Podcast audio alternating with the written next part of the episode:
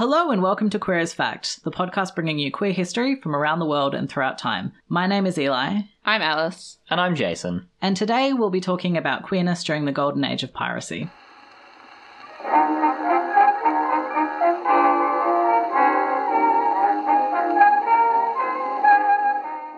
I'd like to acknowledge the Wurundjeri Woiwurrung people of the Kulin Nation as the traditional owners of the land on which we record this podcast, and pay respects to their elders past and present. We recognise them as the custodians of an oral history tradition far older than this podcast. We have some content warnings before we start this episode. We'll be discussing contemporary homophobia, including the outlawing of sex between men and related trials, and punishments including execution and the pillory and related mob violence.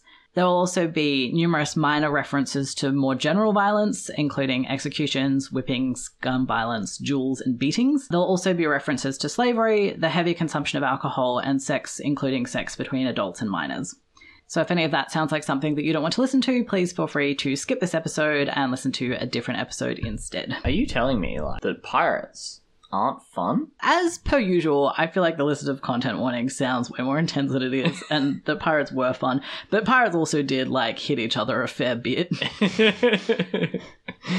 I also wanted to quickly apologize for the delays in bringing this episode out. I have had some health issues, but we're here, we're doing it, it's happening. I also wanted to apologize for the fact that we will not be discussing Anne Bonny and Mary Read in this episode, as I believed we said we would be doing on our social media. I did initially plan to include Anne and Mary in this episode, but it just kind of got too lengthy, and I decided it would be better to give them their own episode at some point in the future instead. So this is basically just all about male pirates today. I will also just briefly mention that I'm not going to do a section talking about our sources before the episode, I will address some things as they come up, so I didn't feel like it was necessary. And we've kind of reached the point with the lit review being such a trademark that I felt the need to explain myself. having- Someone's like, "Where's my lit review?" I Where's love the lit review. The lit review. yeah. Okay, so I wanted to first of all begin by doing some background into this time period. You know, what is the golden age of piracy? When are we? What's happening? What is a pirate? So let's clarify some of those points. Obviously, piracy has a very long history. It's existed for as long as people have been moving valuable things around on boats and other people have wanted those things. We're going to be focusing on what is called the Golden Age of Piracy, roughly between 1650 and 1730, during which time piracy flourished in the Atlantic. The pinnacle of this golden age was in the 1710s and 1720s when pirates were at their most numerous and successful, and it's during this time that famous pirates such as Edward Teach, otherwise known as Blackbeard, and Bartholomew Roberts were sailing and creating the popular image of pirates that has lived on in the media today. So, why were there so many pirates during this time? During this period, much of the land that surrounded the Atlantic was controlled by major uh, European imperial powers Spain, Portugal, the Netherlands, France, and England just a list of like the biggest villains in history, basically. these powers frequently waged war against each other earlier for control of these lands, but increasingly instead vying for control of the Atlantic trade network and commodities such as gold, silver, furs, slaves, sugar, tobacco, and so on. Control of the sea and these trade works now represented a very enormous source of wealth and power, but the Atlantic is big. and the empires that relied on it for this wealth were unable to effectively police these huge expanses of open sea.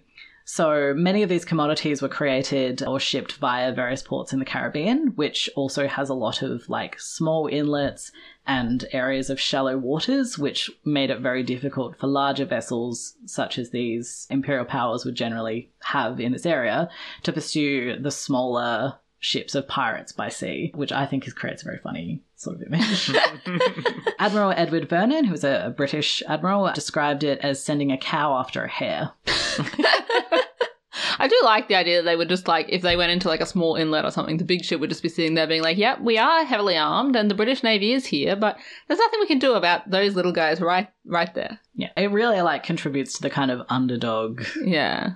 Image, yeah. It's also not difficult at this time to find people who are willing to buy and sell stolen goods. So all of these conditions obviously create very tempting opportunities for people who might want to become pirates. It was also an increasingly difficult time to be a sailor.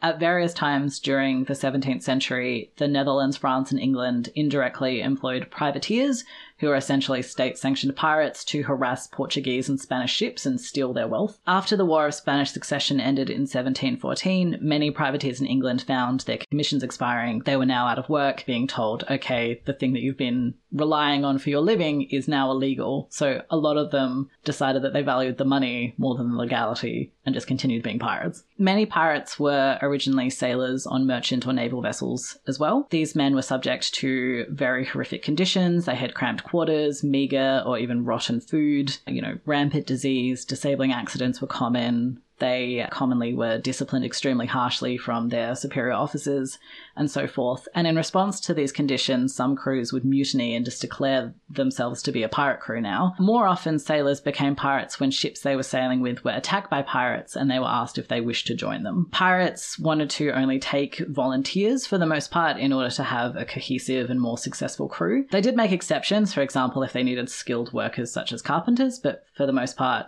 they took volunteers. Mm-hmm. William Snellgrave was. I'm sorry. That's all right. Was a funny name. Yeah. That's what you were going to say, yes? We can we can laugh at English names on this podcast. Yeah. yeah, this could um, be our ancestors. We don't know.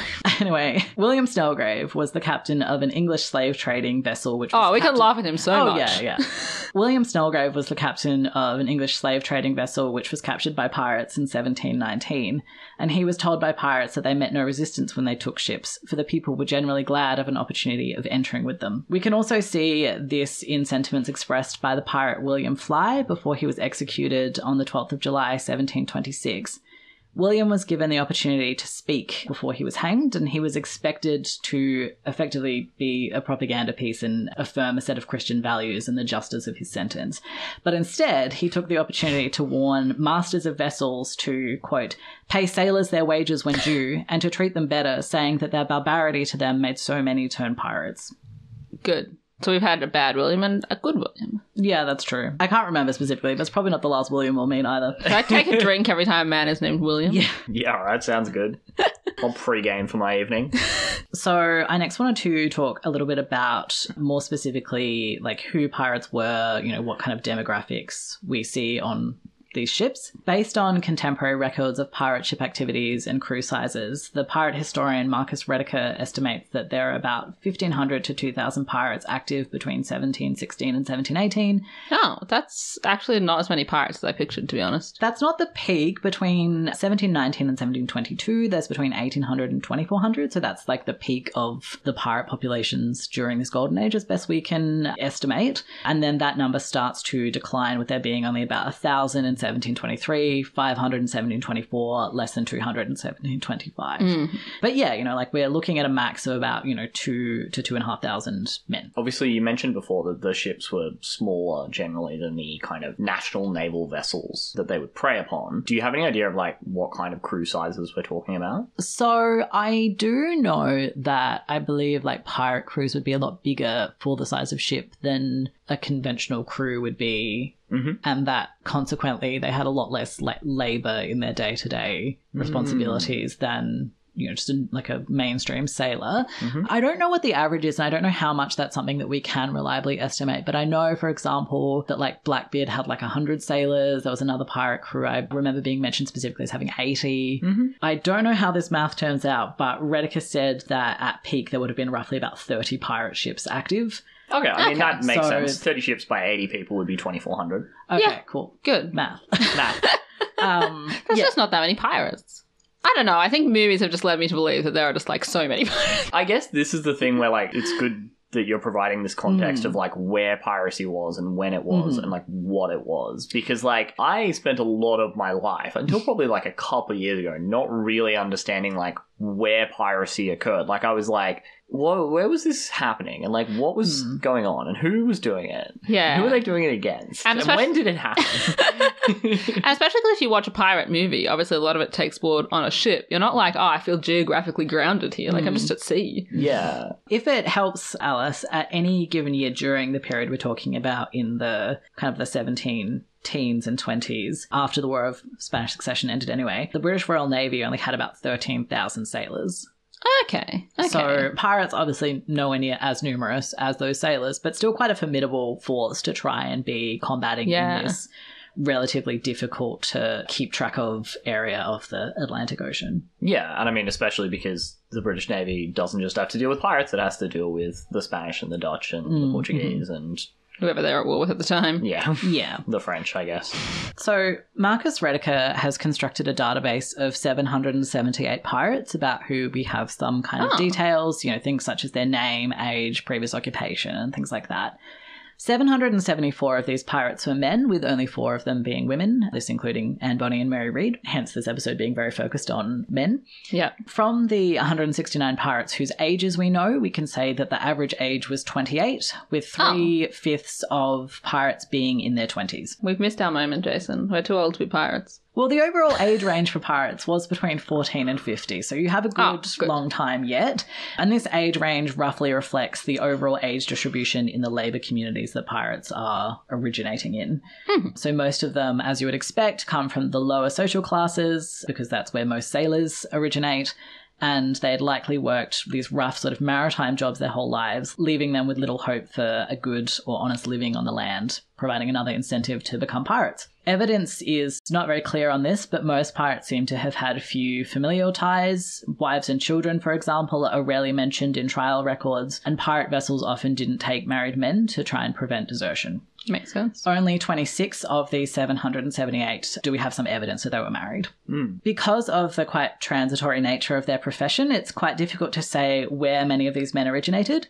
Documents like trial records would record a place linked to a pirate, but we have like some kind of place for 348 pirates, so quite a few. But we rarely know the relationship of the pirates to that place, you know, whether it was where they were born, whether it's somewhere that they lived for a little while, whether it's somewhere that they shipped out from once. It is clear that many, and perhaps most, were from like England, Ireland, Scotland, or Wales, with almost half being from England, many from the Greater London area, and about a quarter were from the American colonies. There are also six Native Americans recorded, hmm. and also pirates from Holland, France, Portugal, Denmark, Belgium, Sweden, and also parts of West Africa, such as modern day Nigeria, Sierra Leone, and Benin. These, like, non British pirates form just 6.9% of the court records, but Rediker understands that English courts were just not that interested in foreign pirates in hmm. general, so this is probably a bit of a skewed number. He also describes the numbers of black pirates who originated both as free men and escaped slaves as being particularly difficult to estimate as they were effectively hidden from legal records. Colonial officials often didn't give black pirates a trial, they would instead just sell them into slavery. Mm-hmm. Pirates are, however, regularly referred to as multiracial in contemporary sources. Sam Bellamy's crew, for example, was a mixed multitude of all countries, and it included British, French, Dutch, Spanish, Swedish, Native American, and African men. Black pirates were included in parties that boarded captured ships, indicating that they were trusted and respected members of many crews. Outside observers described pirate ships as sites of social disorder, but Rediker instead understands that these outside observers were witnessing a different social order that they did not understand and which had been deliberately constructed by pirates in response to their experiences of labour and authority when they were sailors. The structure on pirate ships formed a kind of rough egalitarianism with authority in the hands of the crew. Good, good. I like it. Yeah, I thought you'd have fun with this part. so each pirate ship would function under a written code, which was agreed upon at the start of their voyage or upon the election of a new captain, or just, you know, whenever the crew decided it was time to draw up a new one. I definitely thought that they made up pirate codes for Pirates of the Caribbean. No. Cool. they're Did they make up the pirate code? And like the fact that they kind of reference having one shared code in Pirates of the Uh, Caribbean. So, like, each crew does draw up its own code, but there is a lot of uniformity and a lot of similarity between them. They're not exactly the same, but there does seem to be, like, roughly kind of shared mores among pirates beyond just the individual ship. Okay. That sounds like it is reasonable for one pirate to say to another, hey, like that goes against the code. And like, you know, if it's a rule that almost everyone uses, that's a reasonable thing hmm. to say. Like, what was considered kind of like transgressive or something worthy of punishment within these societies was based just upon like the feeling of the group as a majority. Hmm. So, like, hmm. roughly, yeah, yeah, that does seem a reasonable inference. Yeah, like, you know, like obviously all pirates are working in fairly similar environments. Like they're on a ship doing similar activities because they're all pirates. Yeah. And so, like, you know, the idea that they would come up with fairly similar rule sets hmm. makes hmm. sense. So these pirate codes would dictate things like how authority was allocated, how plunder and other resources would be distributed, how discipline would be enforced, and so forth. Under these agreements, pirate captains actually had quite limited authority. Their authority would be unquestioned when they were fighting, if they were chasing a ship, or if they were being chased themselves, but otherwise the ship was governed by a majority rule. Nice. One merchant captain recorded, The captain seems to have no manner of command, but in time of chase or engaging, then he is absolute. Captains were elected by the crew for boldness or skill, and they could easily be deposed if the crew was no longer satisfied with their leadership. While someone was captain, they had relatively few privileges. They didn't receive any more food than the others, they didn't have a private cabin, and other pirates could talk and eat with him as they pleased.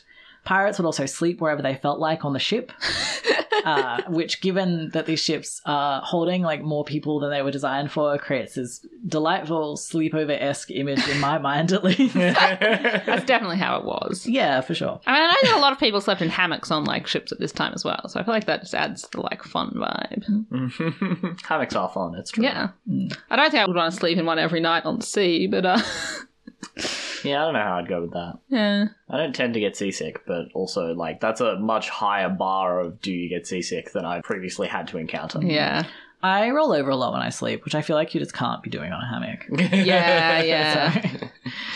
Uh, I thought you were just gonna say that you just can't be doing on a ship because you'll just fall into the ocean. So obviously, all of these sort of circumstances are in quite stark contrast to the systems of the Royal Navy and the Merchant Navy. Pirates would also elect a quartermaster who balanced out the powers of the captain and whose responsibilities included things like distributing rations and leading boarding parties onto captured ships. These men would often become captains in their own right at some point in their careers. Both the quartermaster and the captain, however, had less authority than the Common Council, which included every man on ship. As Captain Charles Johnson, whose 1724 History of Pirates is an important source for the period, put it, they permit him to be captain on condition that they may be captain over him. I can't believe that pirates were more egalitarian than most modern workplaces. Like we've had 400 years, and what have we learned? Nothing. Nothing. Nothing. I guess like the workers have learnt this and never forgot it, right? Like we're all trying to unionize and like that's happening a lot lately and hmm. it's really just that those in power have not improved morally. yeah, I mean, I guess these people were acting like these pirates are outside the law and deliberately being like, no, we want to live this different lifestyle It's hmm. not as authoritarian as, say, the British Navy. yeah, and like there were authoritarian regimes trying to take them down True. very aggressively. Hmm. and which did eventually succeed. yeah. Decisions on pirate ships were made in open councils that would often feature intense debate. These councils would elect officers, settle disputes, and decide whether to attack particular targets. The decisions that they came to frequently went against the individual wishes of the captains or the quartermasters, and they would also decide in these councils how men should be punished, you know, whether prisoners should be released, and things like that. Pirates also had a form of social security. So they would put a portion of their plunder to a common fund which provided for men who had sustained serious injury, such as losing a limb. Uh, Nice. Yeah. I guess I will state that a lot of this, like, there are debates about various aspects of this amongst pirate historians, as you would expect. And I'm not going to get into a lot of those debates because, like, this is kind of just background to our main topic. But, like, you know, you can certainly kind of quibble with elements of this if you are so inclined. Mm-hmm. So, as I mentioned, pirate codes also regulated discipline, depending on this kind of collective sense that some kind of transgression had been made. A quarrel might be resolved by a duel. First with pistols, and then if both missed their shot, they would fight with swords to first blood. Men who were extremely disruptive could also be marooned, so for crimes such as taking more than their fair share of plunder, deserting, malingering, keeping secrets from the crew. Obviously, marooning is very different in severity depending on where you're marooned. So, you know, that, I guess, is decided on the basis of the severity of their crime. Yeah, Uh-huh. whether you're marooned on like an inhabited island or Yeah, whether you're left on like a little strip of land with nothing on it or on like Jamaica. Yeah. They could also sometimes be executed. In 1722, two members of Bartholomew Roberts' crew were charged with desertion, and each was allowed to select their own executioner before they were tied to the mast and shot. I don't think I would want to select my own executioner if I was being executed. I don't think we should go into this in too much detail. That just struck me as like an odd detail that they allowed that. Yeah, I mean, yeah, I wanted to kind of temper this like fun view of pirates as a giant sleepover where we're all just hanging out, being best friends a little bit. Yeah, yeah. On another incident, deserters were whipped twice by each member of the crew. A lot of whipping when you consider these crews might have 80 people. Yeah, some of the like sentences of lashes that you hear at this time from like the Navy just blow my mind. Like there were men who were sentenced to like 500 or 1,000 lashes. Doesn't it just kill a man? I would assume yes. Pirate crews were also notable for their intense enjoyment of food and drink, and many observers noted this sort of carnival atmosphere on board pirate ships. William Snellgrave, his noted the unrestrained ways that they would take alcohol from prize vessels. When they drank bottled liquor, they would not draw the cork out but strike the top of the bottles off with a sword. What? He also described them hoisting barrels of claret and brandy from below decks and dipping cans and bowls in them to drink out of. When these barrels were emptied, they'd haul more up, and they ended up throwing buckets of claret and brandy at each other, and by the end of the day, washing the decks with what was left. I guess if you're like alcohol is coming in such like rather than having a steady stream of alcohol, mm. these guys are going to have like a huge glut of alcohol. Yeah. And then no alcohol. Yeah. So you can see how this happens once you mm-hmm. start drinking a huge glut of alcohol. Yeah. So this is a lot of fun, obviously. It still sounds like a fun party sleepover situation. yeah, uh, but we can take a bit of a more somber view of the relationship of pirates to alcohol. Uh, drunkenness could sometimes lead to fights, occasionally ones that engulfed the entire crew. Pirate Captain Sam Bellamy's crew once got so drunk that they ran their ship ashore. it also meant that they were sometimes not battle ready and could be surprised and potentially captured. I guess the thing with having like a punch up on a ship is that once you all get involved, there's no way you can be like, okay, well, it's going to walk away and cool off. Like you're mm. just stuck on that ship together. Mm. This almost frantic enjoyment of physical pleasures like eating and drinking is also understood by Marcus Rediker as a reaction against the circumstances of their lives prior to piracy, as well as an awareness that they would probably not live very long. Uh, Rediker estimates that roughly 10% of pirates were hanged, and many others died in situations such as in battle, in prison, due to accident, and so forth. And he estimates between 25 and 50% died some sort of premature death. Uh, most of them were only pirates for like a year or two at most. Yeah, I mean, being at sea at this time, not a fun time. Like, you just you're gonna get scurvy. You're gonna get some kind of disease. Mm-hmm. Like, it's just not gonna be good. It seems from that context then that they were determined to enjoy what time they did have to the fullest. This is articulated in a famous quote from Bartholomew Roberts, who remarked that in an honest service there is thin commons, low wages, and hard labour. In this, plenty and satiety, pleasure and ease, liberty and power. And who would not balance creditor on this side, when all the hazard that is run for it, at worst, is only a sour look or two at choking? No, a merry life and a short one shall be my motto. That was very eloquent. Yeah, it's a very powerful quote. Yeah. Relevant to this worldview is the most recognizable symbol of piracy, the famous flag, the Jolly Roger, which two and a half thousand men are estimated to have sailed under some form of. This flag varied from ship to ship, but it was usually black, and it featured elements such as a skull or skeleton, a weapon such as a sword or a spear, and an hourglass. These flags were intended to frighten their prey, and their motifs are evocative of important themes of pirate life death, violence, and limited time.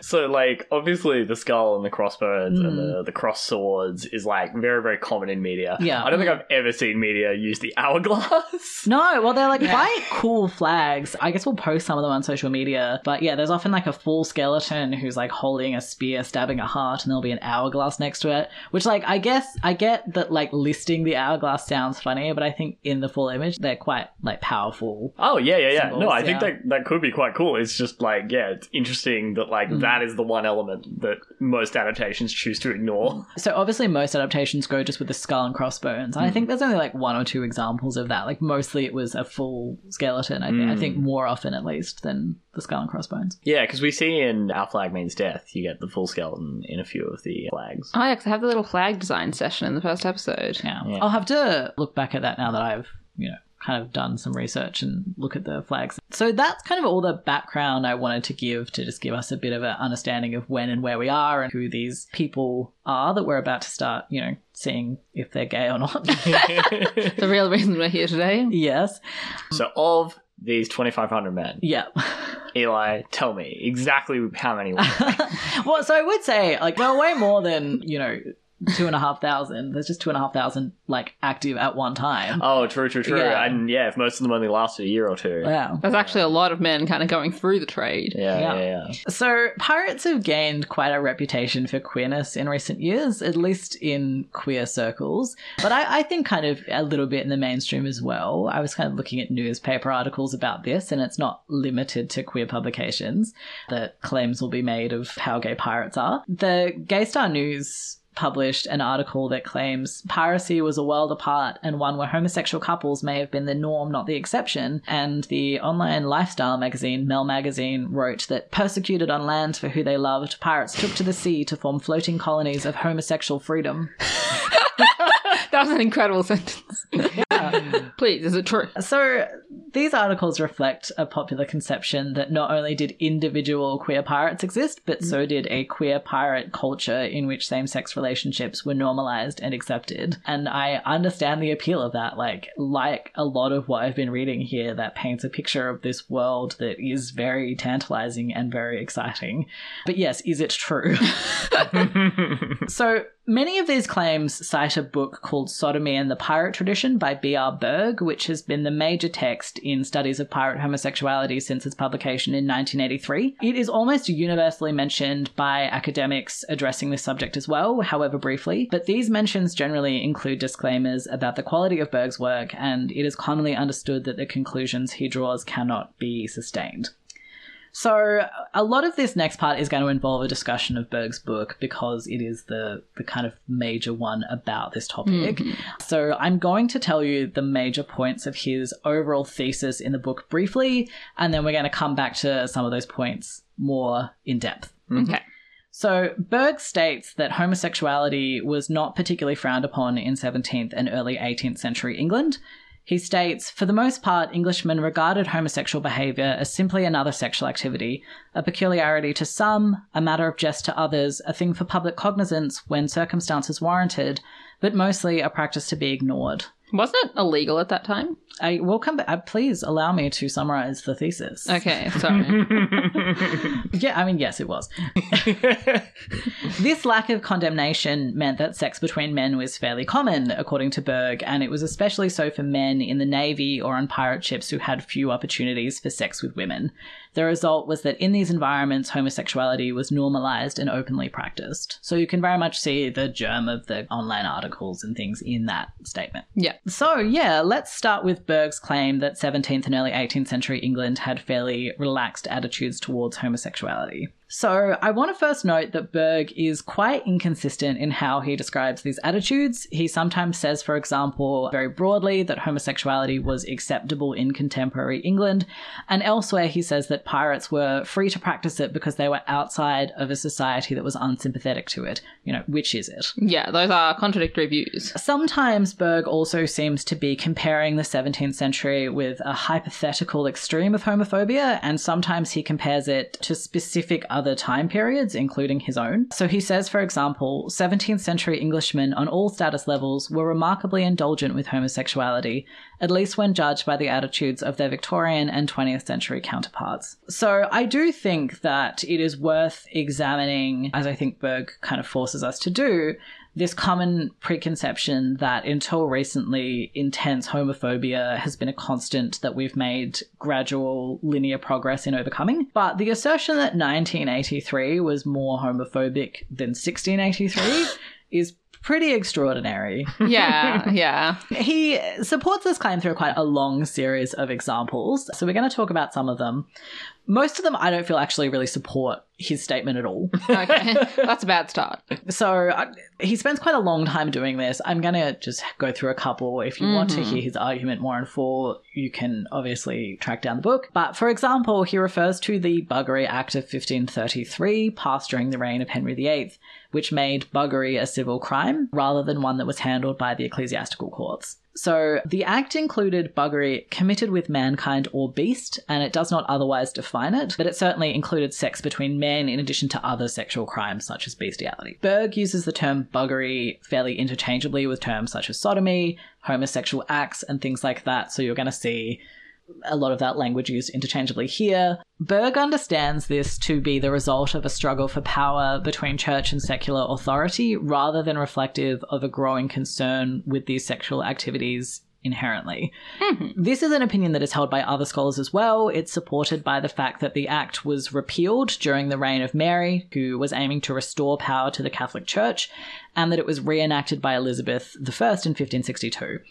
However, the influence of political factors does not mean that this is not indicative of a general negative view of buggery in society, and this is reflected by the language of the 1533 Act, which described it as a detestable and abominable vice. Yeah, I mean, like something is political because that reflects something about society. Like politics is not this like completely extra mm. thing that doesn't have anything to do with how people think. This is kind of what I mean when I say that he sometimes holds these examples up against a hypothetical extreme of homophobia, where he sort of seems to imply, like, well, it's not as if they're, you know, just constantly concerned about this to the exclusion of all other things. They're not like setting up witch hunts for, you know, gay men, so it's fine. It doesn't indicate homophobia. And I'm like, well, They do have a law describing it as a detestable crime. yeah, you know. I, I, just don't think that that's a particularly compelling argument. Although capital punishment was possible under the Act, the more common sentence for men convicted of buggery was the pillory. In July of 1719, a man named William Holbrook was pilloried for attempted sodomy with another man named Thomas Pendrell. Is pillory the stocks? Where they like put your hands on your head in that wooden thing?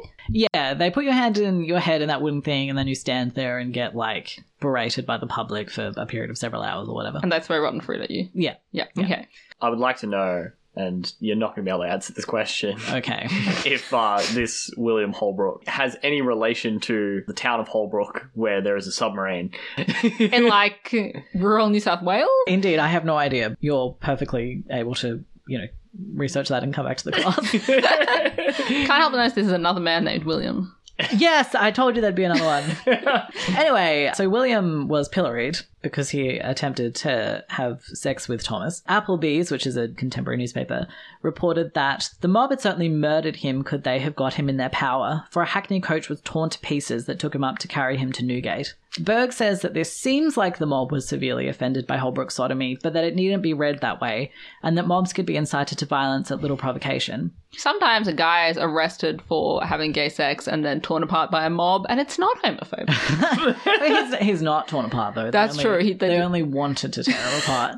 Burg notes that the crowds threw rotten eggs and cucumbers at William, meaning that they were not trying to kill him because sometimes people threw rocks, and therefore that their reaction was more amusement than rage.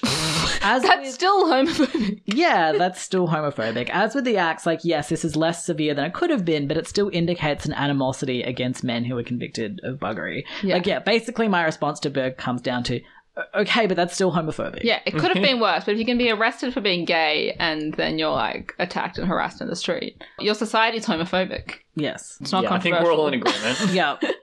This is the sort of evidence that Burg continues to provide for his understanding of there being relatively mild attitudes to homosexuality, which he argues would have made it prevalent and the norm for many Englishmen, saying, where homosexual acts are admired or even approved, they tend to be more prevalent than where there are severe strictures against them, and there is no reason to suppose England of three centuries past was an exception. This is just not supportable.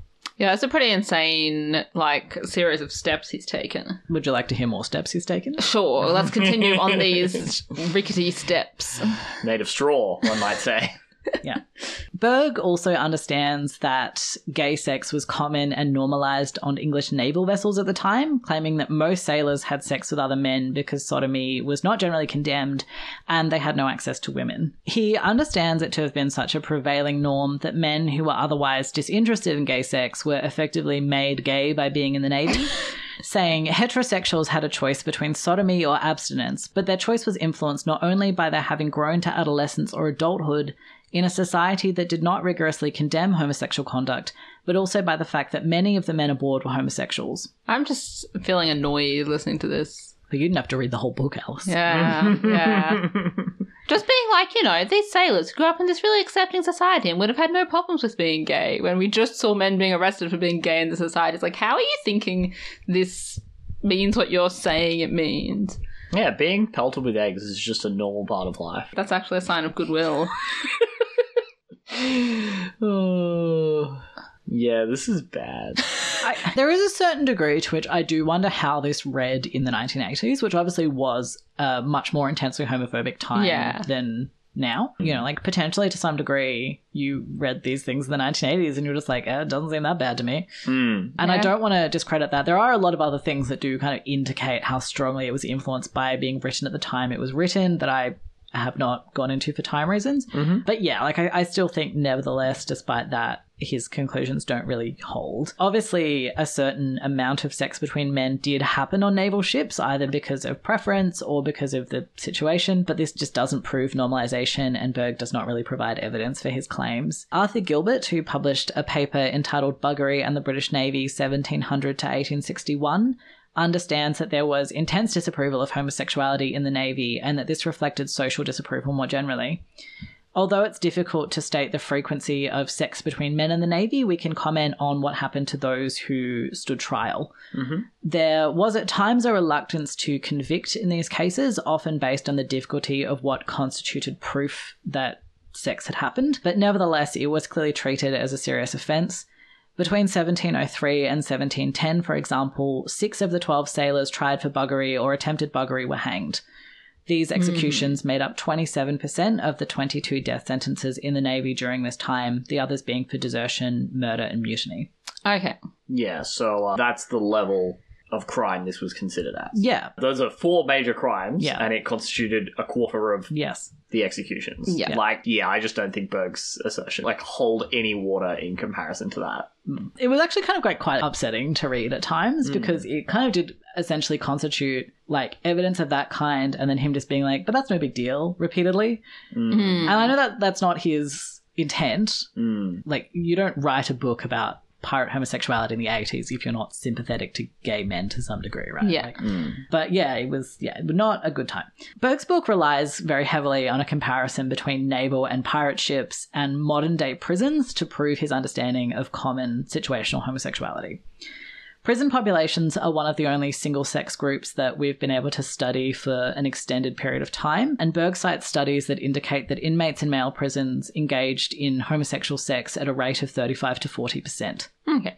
As pirates are also functionally in an all male group, we might presume that there was a similar rate on pirate ships, is effectively his argument. Now, to his credit, Burg acknowledges that the conditions between these two environments are not identical, but he does so to argue that there would have likely been more sex between pirates than between male prisoners because the conditions would have been more favorable for it. So, male prisoners.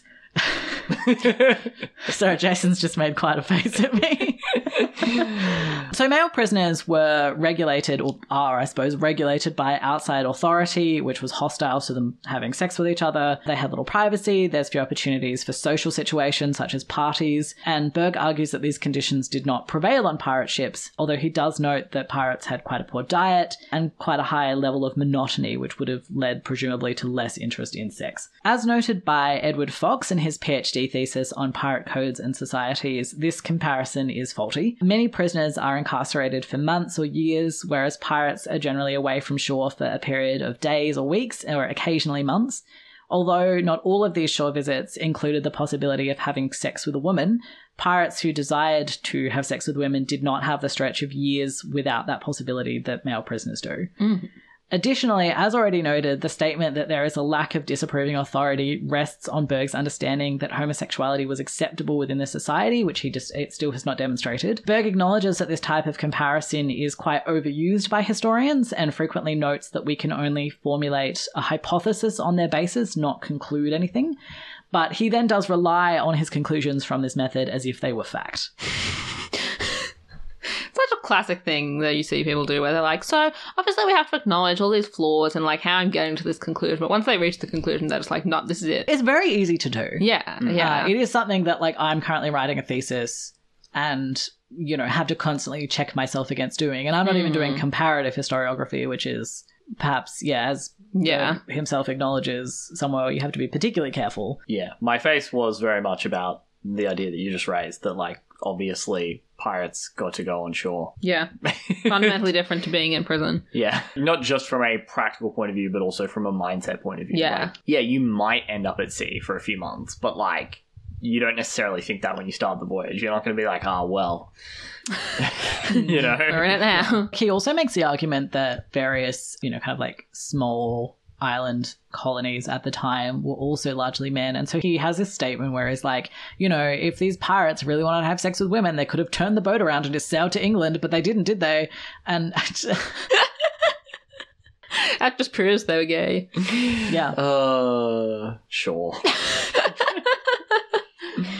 Due to his reliance on these comparisons to prisons rather than on historical evidence, Burg even claims that he is not writing a history book at all, saying the use of a subject population from the 17th century makes it appear, at least initially, that sodomy in the pirate tradition is a historical work. That did appear to be the case, yeah.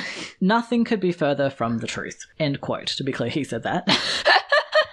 He elaborates on how his methods differ from those of historians, chiefly because he uses methods from sociology, psychology, and other social sciences. He says, It is simply not history. It utilizes the past but does not deal with it.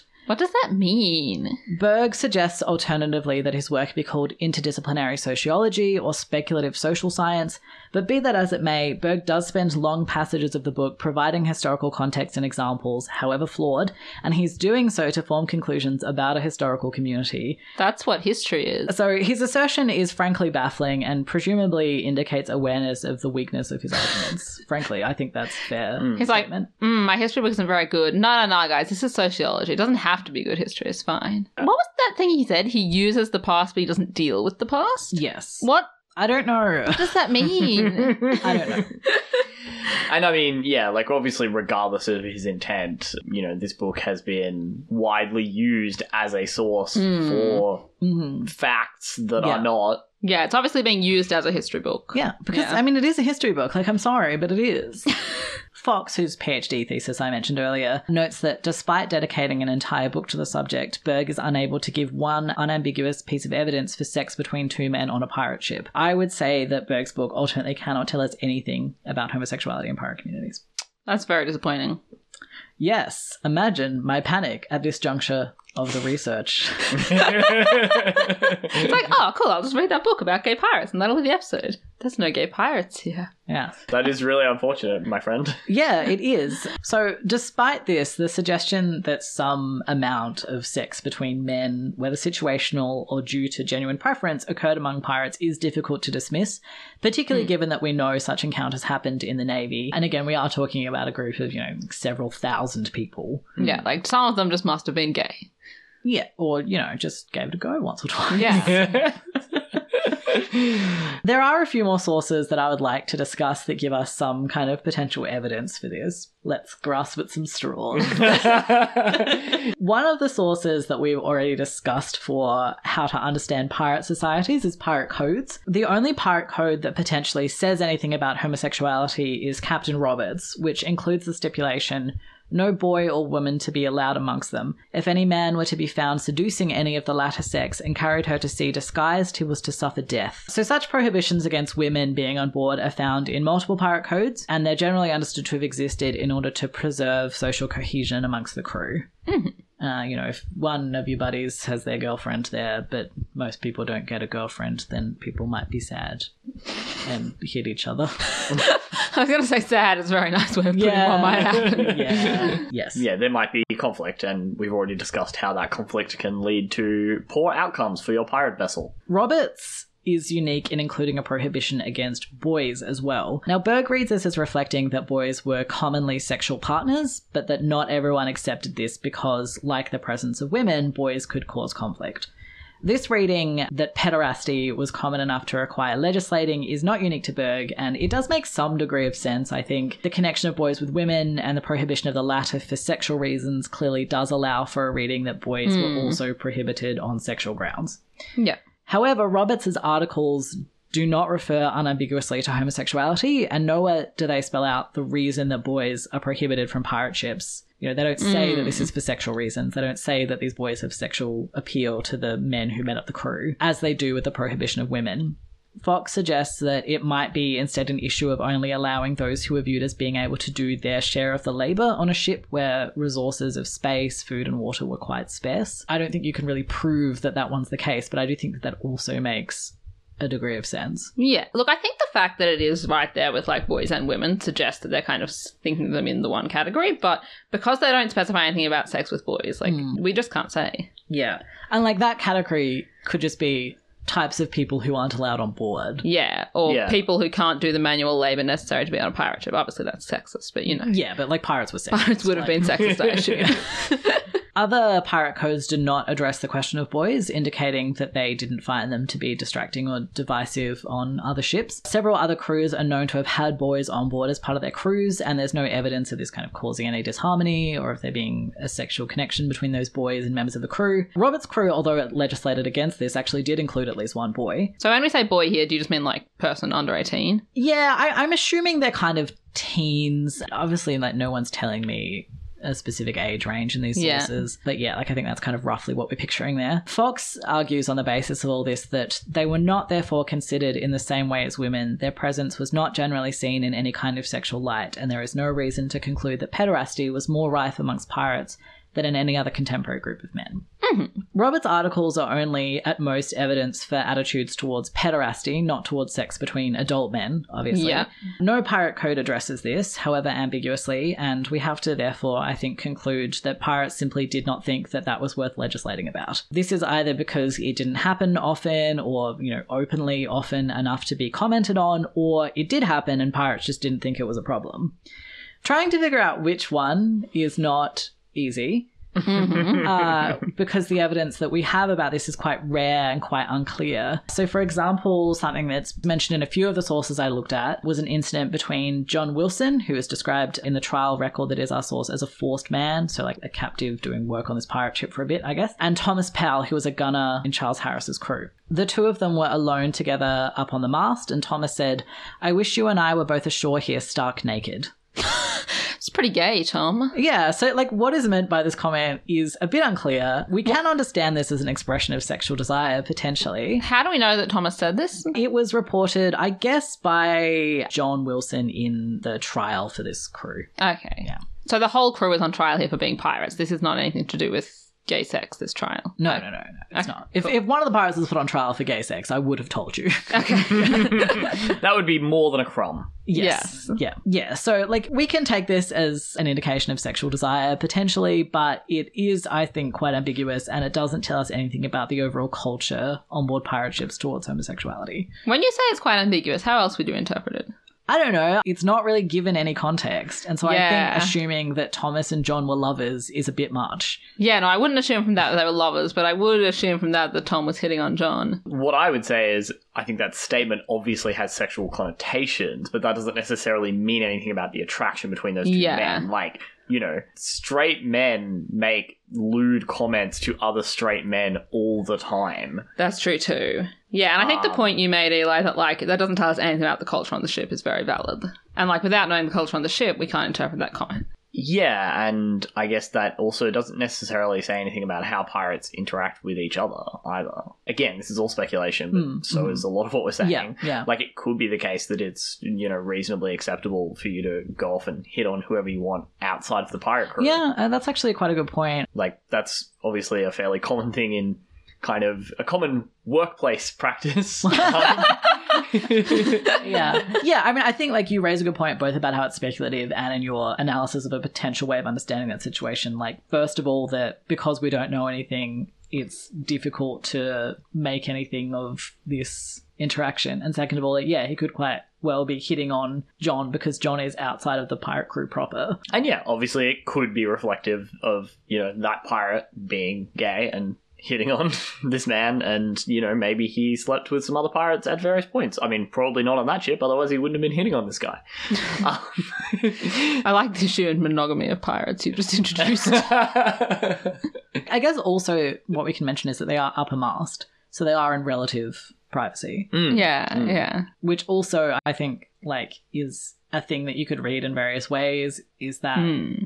just incidental? Is that something that Thomas, you know, waited for a moment where they were alone to try and hit on this guy because it was something that was not socially acceptable? Is it just that maybe when you try to have sex with someone, you want some privacy? you know, yeah. These are the kind of ambiguities that I think are a play with these sorts of sources. Yeah, and with only this one example, like if we had 50 examples of here's some ways that pirates hit on people, we could probably form an image, but we've got this one guy, so we hmm. just know nothing. Yeah, if we had like, you know, from the testimony and the court records, if we had like 20 different things of like, hmm, that's a little gay, Yeah. Hmm. that'd be a lot of gay. Yeah. We do have a couple others, so Oh, we can okay. try and form some kind of image. Yeah. So another relevant incident occurred in 1680 and was recorded by the English pirate Basil Ringrose. Basil wrote in his journal on January 7th that William Cook, servant unto Captain Edmund Cook, confessed that his master had ofttimes buggered him in England, leaving his wife and coming to bed to him, the said William. That the same crime he had also perpetrated in Jamaica, and once in these seas before Panama. Moreover, searching his writings, we found a paper with all our names written in it, which it was suspected he designed to have given unto the Spanish prisoners. For these reasons, this evening our captain thought it was convenient to put him in irons, which was accordingly done.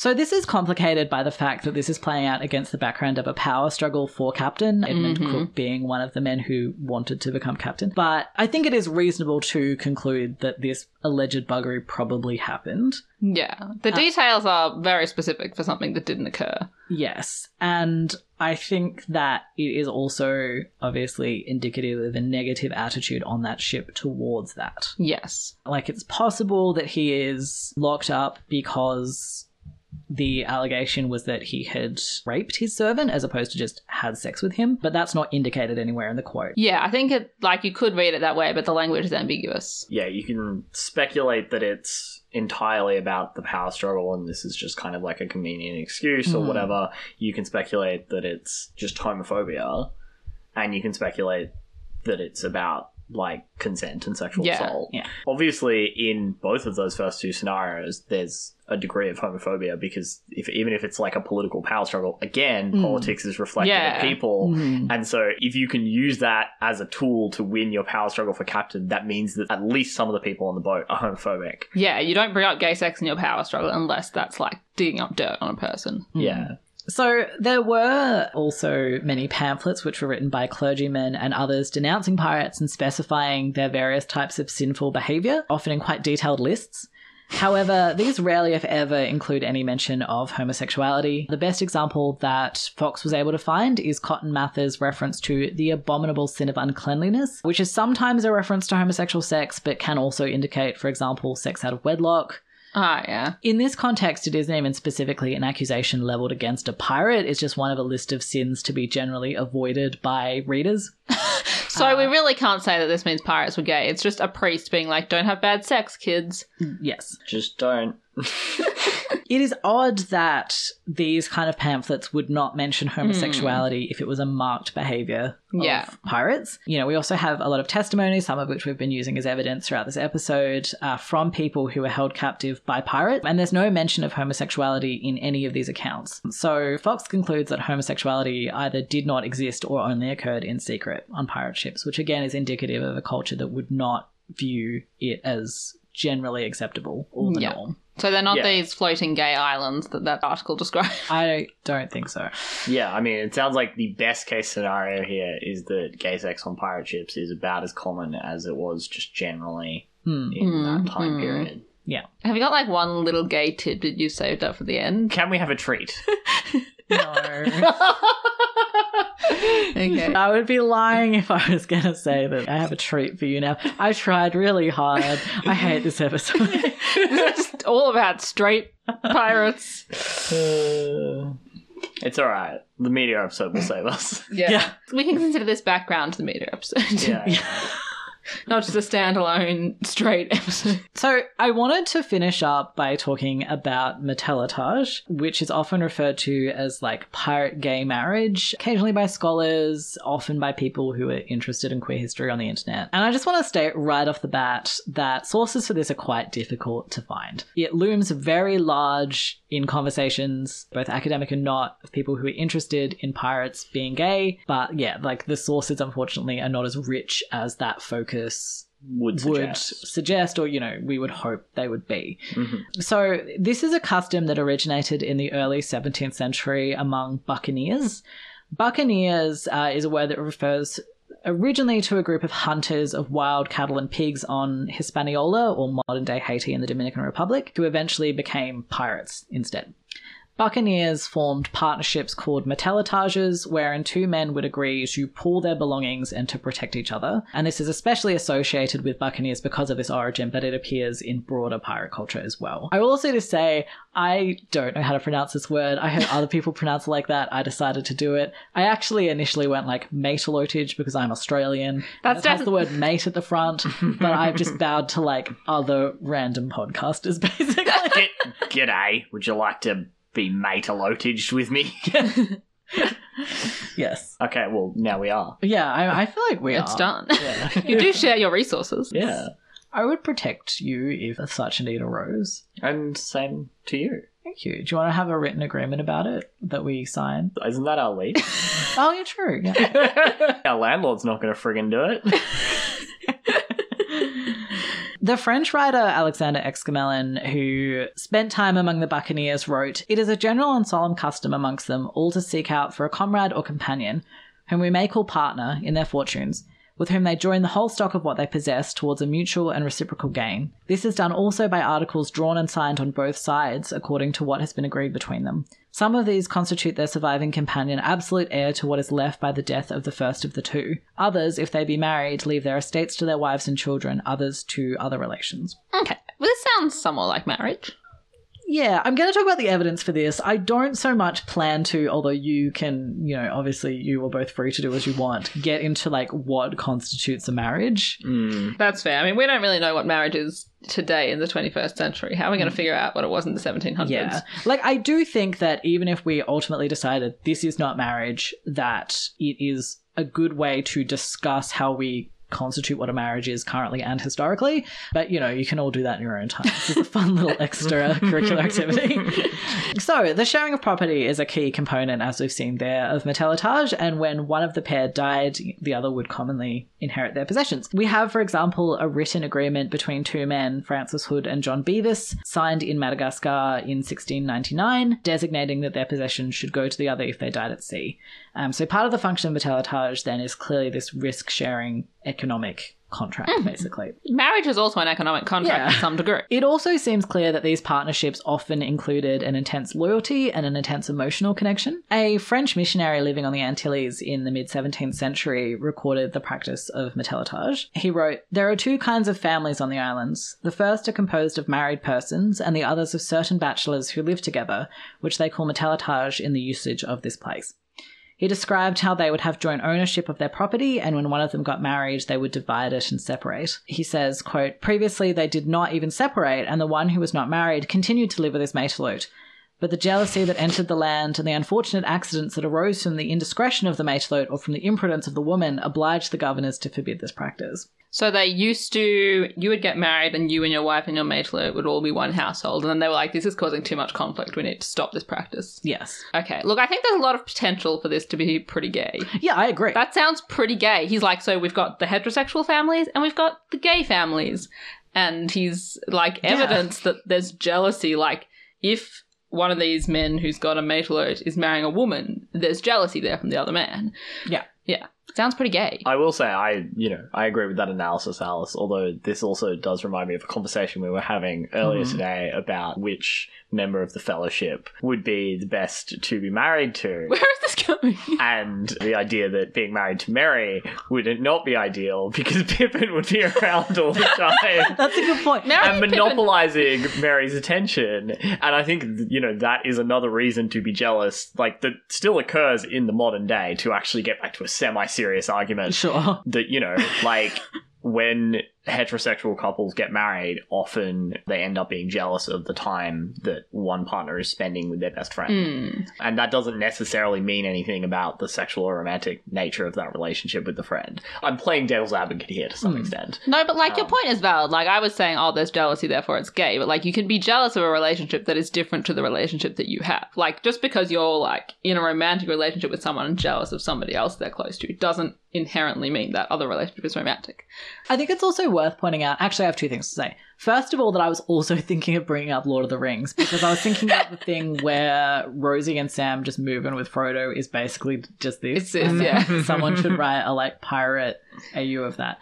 Second of all, an actual serious comment uh, is that I think it is worth now kind of considering the question of like what would make these pirates queer. This episode has been very focused because Burg is very focused, and so are a lot of the other scholars who comment on this on sex. Mm. Um, but obviously, sex is not necessary for a relationship to be queer. And I think this Matelotage situation is the best indication of something that we could potentially call queer, not because probably these pirates on the Antilles were having sex with each other. Well, these aren't pirates, but you know, these people on the Antilles were having sex with each other, but because this is like a social structure where there's two kinds of families in society the ones with a man and his wife and the one with these two men like it, it's kind of this alternate social Yeah. structure I was thinking when you asked that question about a comparison with an episode we did a while ago, which was the Golden Orchid Societies in China. And we kind of talked about how the women in those societies, some of them were married to men but had this really strong, like, social and economic commitment to other women. Some of them might have been lesbian, some of them might have been asexual or aromantic. Like, it's not like this is inherently queer, but it's a space where there's a lot of like opportunity for queer hmm. people to live lives that more suit how they want to live. Yeah. And I think it's the same thing. Like, you know, some of these men may have been intensely heterosexual men, but it's definitely a space within this culture where queer men could live as queer men.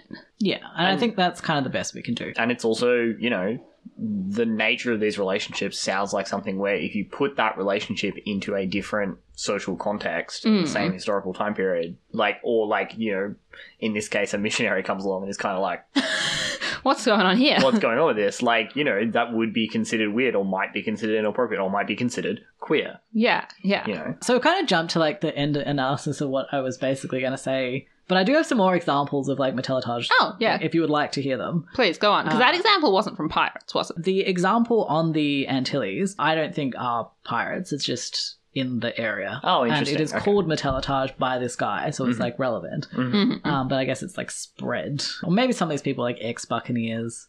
I do find it kind of funny to think of like just the guys on like Hispaniola just came up with gay marriage to, you know, just grossly generalize all our analysis. And Yeah, then sure. everyone else in the area was like, oh, those guys are onto something. So I can give you some other examples. Burg provides various other examples of this emotional intensity in the context of Matelotage. So, for example, Captain Bartholomew Roberts one day killed a member of his crew who had insulted him. And a lot of people objected to this, but especially a man named Jones, who was a brisk, active young man who died later in the Marshalsea and was his messmate, uh, as the source, which is Johnson's 1724 pirate history, tells us. Jones berated Bartholomew Roberts. Roberts stabbed him, and Jones then beat him handsomely, for which he received two lashes from every member of the crew. On another ship, a crew member was sentenced to being tied to a gangway and doused in cold water, and his comrade, as Burg calls him, had him released and then took half of his punishment. Lastly, Burg recounts an incident where the pirate ship that George Rounceville was on was wrecked, and he and five others managed to get on a lifeboat and were rowing away. And then when George's friend, again as Burg calls him, called from the sinking vessel, George tried to get the boat to turn around and go back and save this man. Uh, and when they refused, he jumped into the sea and swam back to die with him. oh. Okay. Yeah, I mean, obviously, those are very intense connections that these two men Yeah. had. Yeah. Similarly, Christopher Miller, who's a professor of African American Studies and French at Yale, describes the relationship between Olaudah Equiano and Richard Baker as a first person account of Metellotage. So, Olaudah was kidnapped into slavery as a child in Benin, and he bought his freedom as a young man and then became involved in the abolition movement and wrote his memoirs. He's very interesting, he was a very interesting man. But anyway, in his memoirs, he recalls a friendship he had before he had bought his freedom when he was sailing to England. He made this friendship with a young American man called Richard Baker. Olaudah writes Soon after I went on board, he showed me a great deal of partiality and attention, and in return, I grew extremely fond of him. We at length became inseparable, and for the space of two years, he was of very great use to me and was my constant companion and instructor. Although this dear youth had many slaves of his own, yet he and I have gone through many sufferings together on shipboard, and we have many nights lain in each other's bosoms when we were in great distress. So, that example, Yes. they're not pirates. No, and, And does he call it matelotage? No. And that brings up what I was about to bring up is that all of these examples, apart from that one that the missionary said in the Antilles, is that none of these examples to me explicitly seemed to be ones of matelotage at all. Yeah. Despite the fact that they were positioned as such by the modern scholars who were talking about them. You know, they're certainly all examples of pairs of men who were close, but there is no indication of a formalized or ongoing agreement in any of Burg's examples, all of which reference kind of individual moments in these people's lives. And Olaudah and Richard were not pirates. They just kind of happened to be on a boat when they meet. Um, and, and again, yeah, none of these texts use the term matelotage as far as I can tell. So that's interesting. Yeah. The existence of matelotage in the Antilles and its spread to pirates more broadly from buccaneer culture does indicate that this isn't a static or like rigidly defined custom. I think you know it's mm-hmm. one that's spread and grown and changed. So potentially the examples that Burg and Miller give are justifiably relevant, but I feel that there's a lack of clarity in all the sources I read on how matelotage is defined and understood. Yeah. And obviously, this reflects like a general lack of sources for pirate life and sexuality. And it's this lack that prevents us from being able to say that much about queerness among pirates. Yeah, like I feel like all those examples, like even if the word matelotage is never used and they did not have these matelotage agreements, all those examples showed like intensely close relationships between two men, which, you know, may well have been queer in some way. Yeah, I found it frustrating, and I think that there is scholarship to be done on exactly what matelotage is and how it worked and all of that. But I do think that for our purposes, whether those were formally matelotage agreements or not, they still are this type of, you know, close relationship that, whilst arguably not inherently queer, do hmm. provide a setting in which, you know, if you were a queer man who wanted this close relationship with another man, sexual or not, you know, you could possibly find a niche for it. And that's the best I can give you as an answer for if pirates were gay. So, I mean, at the end of the day, yes, pirates were gay, just statistically, some pirates were gay. And at least there are some avenues we can see through some of these examples of what it might have looked like to be a gay pirate or a pirate who is attracted to other men, and you hmm. know what your relationships might have looked like and that kind of thing. But Yeah. A, a lack of strong evidence. Unfortunately, yeah, not the gay paradise that we all hope for. I mean, obviously, I have not looked at literally all of the evidence that exists for the golden age of piracy. There were a couple of little anecdotes that I didn't manage to chase down a source for, and so I didn't include. So, if you know anyone has any like harder evidence for gay pirates, I would love to hear it, and we can do a little follow up or something. And obviously, we'll talk about Anne and Mary, so maybe we can at least find lesbian pirates, if not gay male pirates. But Yar, this do not be the Gay Pirate podcast. with that, we've been Queer as Fact. My name is Eli. I'm Alice. and I'm Jason. If you liked this episode, you can find more of our episodes on Podbean, Apple Podcasts, Spotify, or wherever you get your podcasts. If you do listen to us on Apple Podcasts, we would really appreciate it if you could leave us a review and a rating out of five stars. And similarly, if you listen to us on Spotify, you can't review us there, but you can leave us a rating. We'd really appreciate if you did so. If you want to find us on the internet, we're on Facebook, Twitter, and Tumblr as Queer as Fact, or you can go to queerasfact.com to find, you know, all of our information and all of our links and stuff. If you want to support us financially, you can buy our merch on Redbubble or you can sign up to our Patreon. We do a bunch of stuff on Patreon. We do polls for episodes, we post a newsletter once a month, and we do bonus episodes once a month. We'll have one of those coming out, you know, around when this episode comes out, so you can get one hot off the press if you want. Hopefully, some of you enjoyed the episode we put out last, which was a little bonus episode on Frida Kahlo that we'd put initially as a Patreon episode, so that's a bit of a, a free taster of what these episodes are like if you want to dip your toe in. Otherwise, we will be back on the 1st of September when we'll be discussing the 2022 Gay Pirate Show Our Flag Means Death. Thank you very much for listening, and we'll see you then.